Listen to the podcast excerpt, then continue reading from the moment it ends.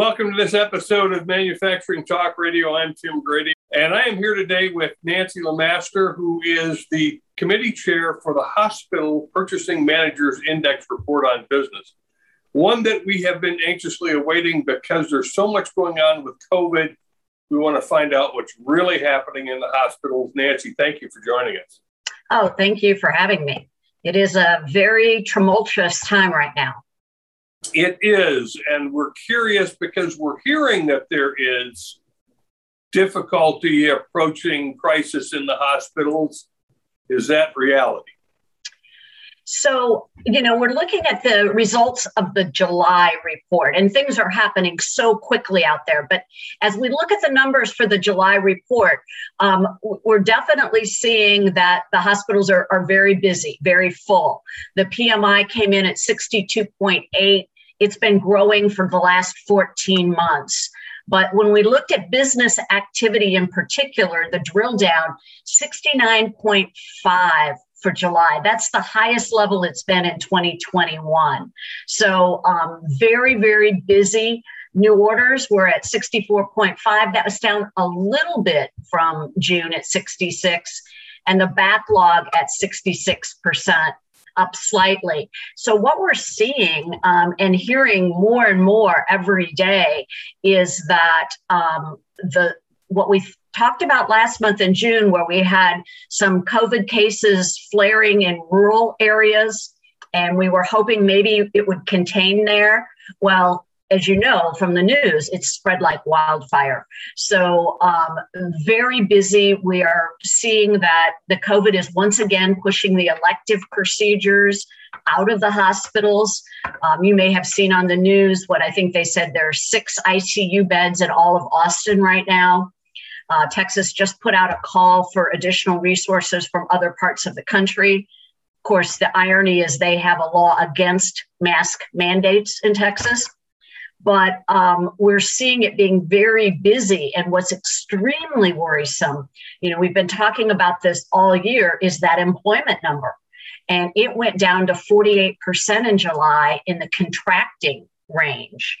Um, and it's been very unstable. I went back and looked at all of 2021, and literally it's been a roller coaster. One month will, will edge up into the growth range, the next month crash down into contracting. And I was talking with a supply chain executive just yesterday who said that the limiting factor right now in their facility isn't supply, it's labor, and the fact that they are not able to staff all of the beds that they theoretically could use for patient care if they had enough staff. So the staffing situation is very, very serious.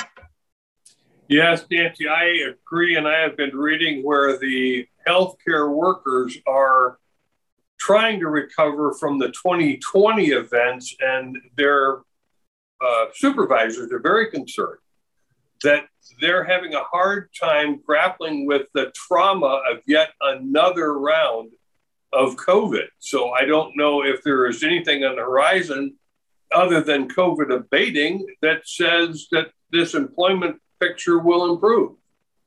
I think there's a lot of headwind against it. I mean, I do think that the systems themselves, the healthcare systems, are trying very hard to make um, mental health counseling available to, to try and help folks. But in some cases, you know, what they really need is a break. Um, and yet you've got all of this demand. And then, as you saw in the manufacturing reports and the um, service reports, wages are going up.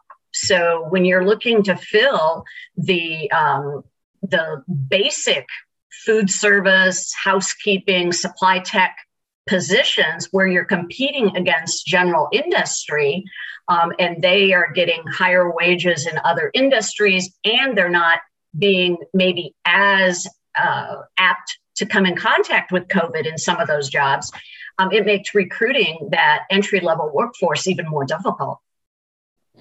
Nancy, I know these reports coming out of the Institute for Supply Management, which you folks can find at ismworld.org, always have comments. And in the comments section for the hospital report, what are you reading? So, um, you know, what we are reading is that as we were going into July, coming out of July, there was a mix of comments in that some areas were still not seeing the flare of COVID yet. They were still seeing the elective procedures, which which was a good thing. Um, I think we know anecdotally, and we've all seen on the news that as the month of August has has started to play out, that that has gotten worse. Um, there were a lot of comments about um, not just the employment we just talked about, but still having difficulties with acquisition of certain supplies that the um, delays in the uh, ocean traffic, the port congestion are continuing to uh, cause problems. And if I looked at the number, the supplier delivery number was up again at 69 for 20 months. That's been, you know, in the mode of, of supplier delivery slowing and being worse. So um, that is very high. We also had some interesting, which could be leading comments if you remember, inventory has been going down the past six months, and inventory sentiment has been that it's been too high. And we've talked about burning off some of that pandemic stock.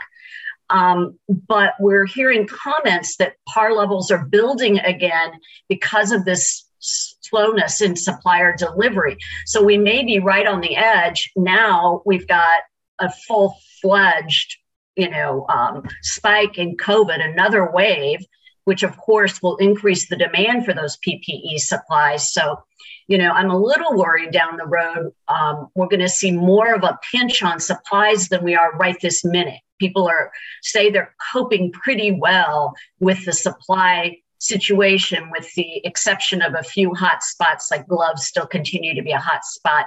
Certain blood tubes continue to be a hot spot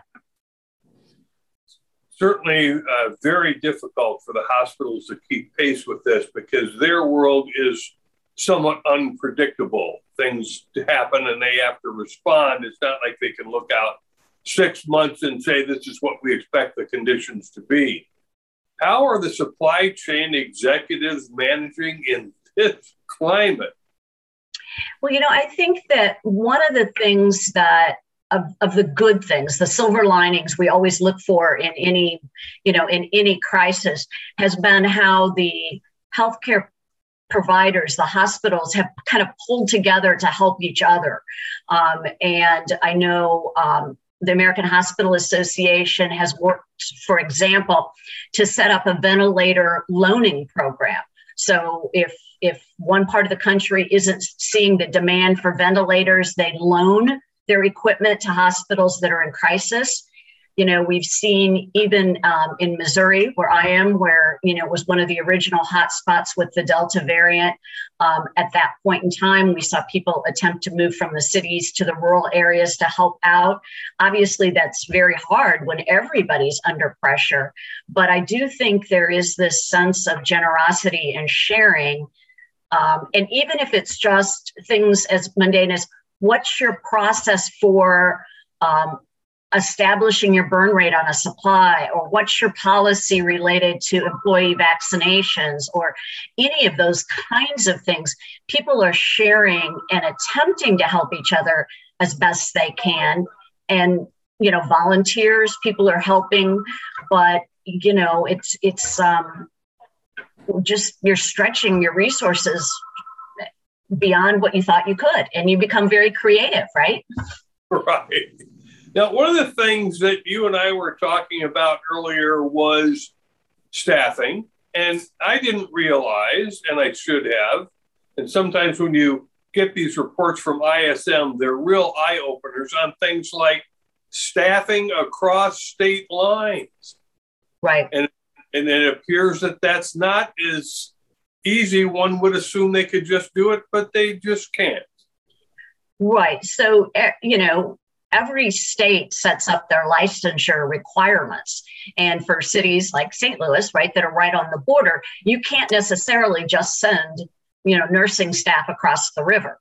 You have to have either negotiated um, some kind of agreement with that state that decides that, you know, in a crisis, we'll, we'll have reciprocal uh, licensure agreement, or encourage people to have licenses in both states. Um, so, you know, there are little things like that. And then each um, each type of professional has their own requirements. So it's not the same for radiology techs as it is for nurses, as it is for doctors. So, um, you know, we, we have made this industry very complex in that way. Um, and so I think that again, when I talk about you know local communities coming together, I think that even you know states working together in some cases to relax or waive those requirements during a crisis, you know, has been something very very beneficial. The other thing that um, you know we've seen is this is a global pandemic. There have been other times where a crisis might be more locally operated. I can remember a serious time where we have, were facing quite a labor uh, shortage and we brought in nurses from the Philippines. Well, you know, again, every country is in need of all of their workers. So, um, you know, I, I, think it's put all of us on on notice and and shifted a lot of the focus to the point you made earlier, Tim, which is really critical. How do we care for and retain that staff? You know, and I I said that you know the at the beginning of the pandemic they had the the thank yous to the first responders and all of that. We need to keep that going. These people are under tremendous pressure. No doubt, no doubt. Uh, the other area of concern always is, um, you know, how are the hospitals' bottom lines handling this kind of a crisis? They make their money on elective procedures they get reimbursed by the federal government on these pandemic procedures, but um, they could well be spending more than they're making. How are they doing paying their bills? Right. I, you know, if we looked at our indicators, we talked a lot about labor and the pressure to recruit and find labor and that pushing up wages. Um, supplies, the, the price index on supplies this month was up 5% over the prior month, 67 versus 62, having heavily driven by pharmaceuticals whose prices have increased month over month for the last 40 months. So you've got tremendous pressure on both supply and labor, um, which puts hospitals in a very, very difficult position. The uh, Kaufman Hall is one of the uh, industry leaders in measuring financial impact to hospitals. And um, they came out recently saying, you know, that they're seeing hospital margins being pushed down into the 2% range um, and sometimes worse. So, um, you know, we can't say enough that the way out of this is to get COVID under control. And, you know, I think that hopefully we'll see increased uh, vaccination rates and people being cautious and trying to stop the spread of it, because really uh, that's the only way the hospitals are going to be able to recover. You know, there's been some talk uh, over the years about national strategic policies for this, that. Is there a federal look at the healthcare industry at this point because of the pandemic, particularly in licensing of individuals, and to say, folks, we've got to probably look at federal licensing so these people can go from, from state to state anywhere in the country to respond to a crisis. Is that happening?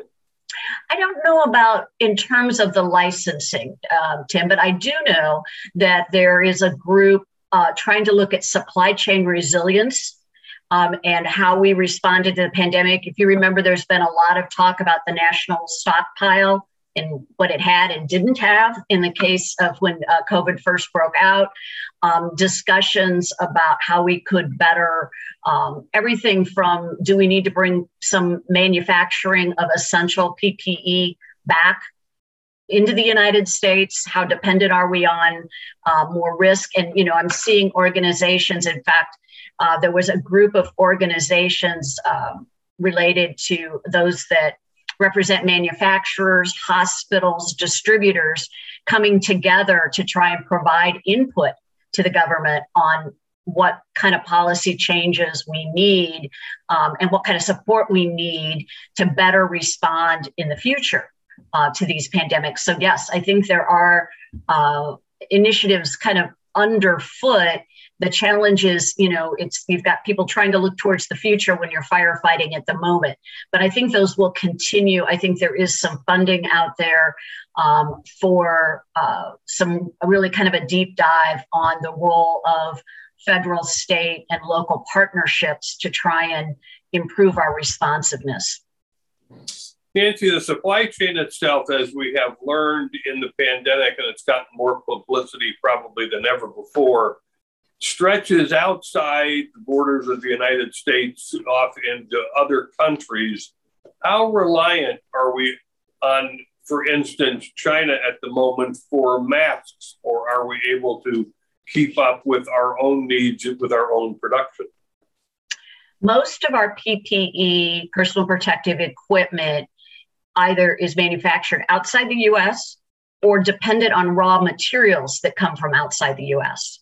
Um, there has been an increase um, of, there are a few companies that have uh, increased their manufacturing within the, the US borders or what they call near shore uh, Canada and Mexico um, during the pandemic, expanding production.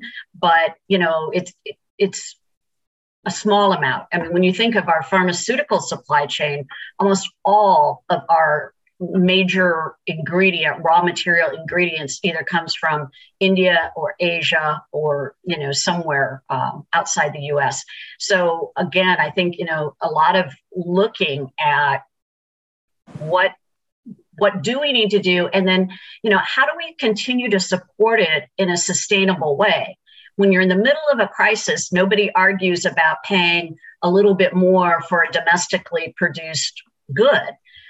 After that crisis kind of calms down and now you're faced with you know hospitals making one or two percent margins or negative margins the you know is the pressure going to build to say i can save a nickel if i buy the one in china and then suddenly the us manufacturers stop manufacturing. So we're going to have to be very holistic in helping the us produce an economically viable good right but also in not being short-sighted um, in that we've got to consider the global risk factors when we make these decisions of what manufacturers we're going to buy product from.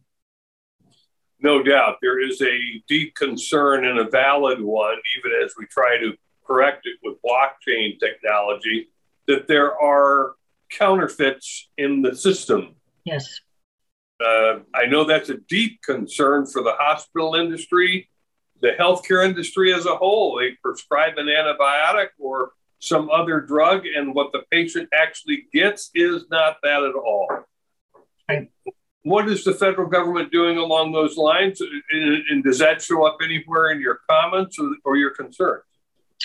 So, kind of on two things. I think more has been done in the pharmaceutical world than the medical device world in terms of track and trace. So there's definitely uh, regulation and increased uh, uh, scrutiny around being able to trace the drug from raw material to dispensing and there's there's more work being done on that from uh, the computer technology to do that to the way drugs have uh, national drug codes a unique code that can be followed on the medical device side we're, we're behind significantly um, but there is a requirement from the fda that all products have a unique device identifier. You'd think of that like in the grocery store, the barcode that tells you it's green beans.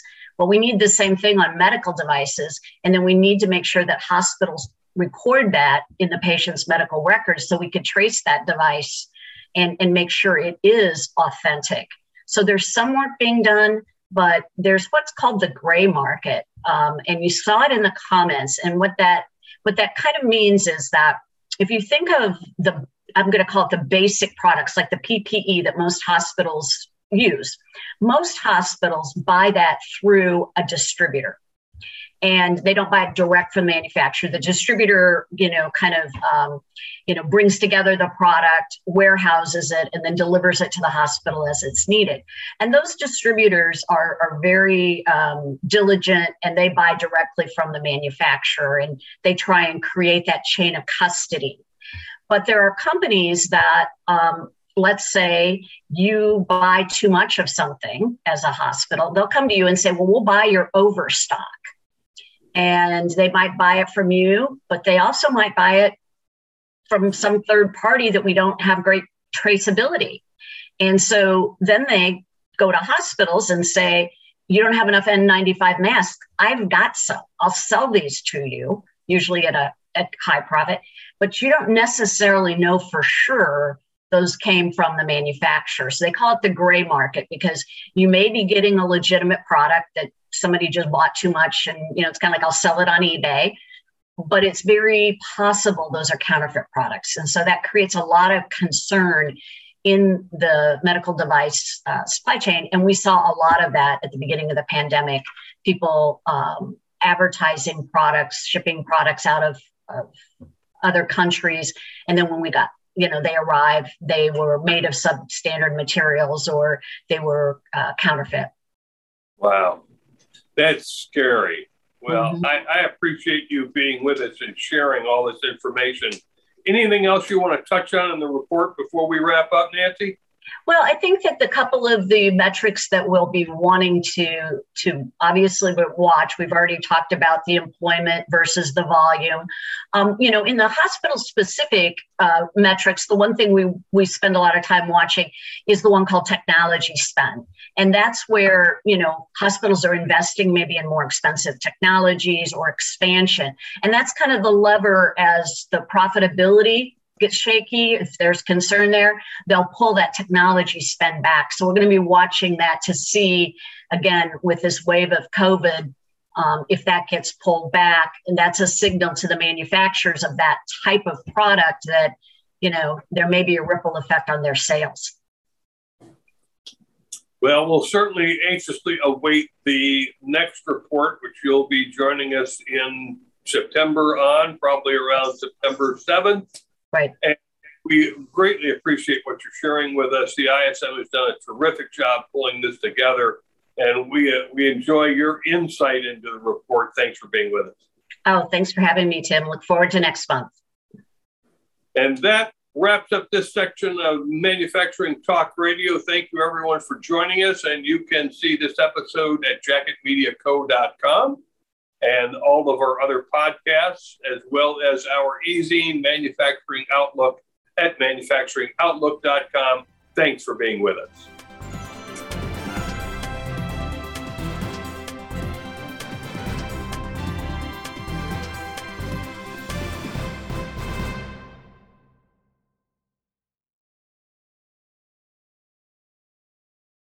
This podcast is a part of the C Suite Radio Network. For more top business podcasts, visit c-suiteradio.com.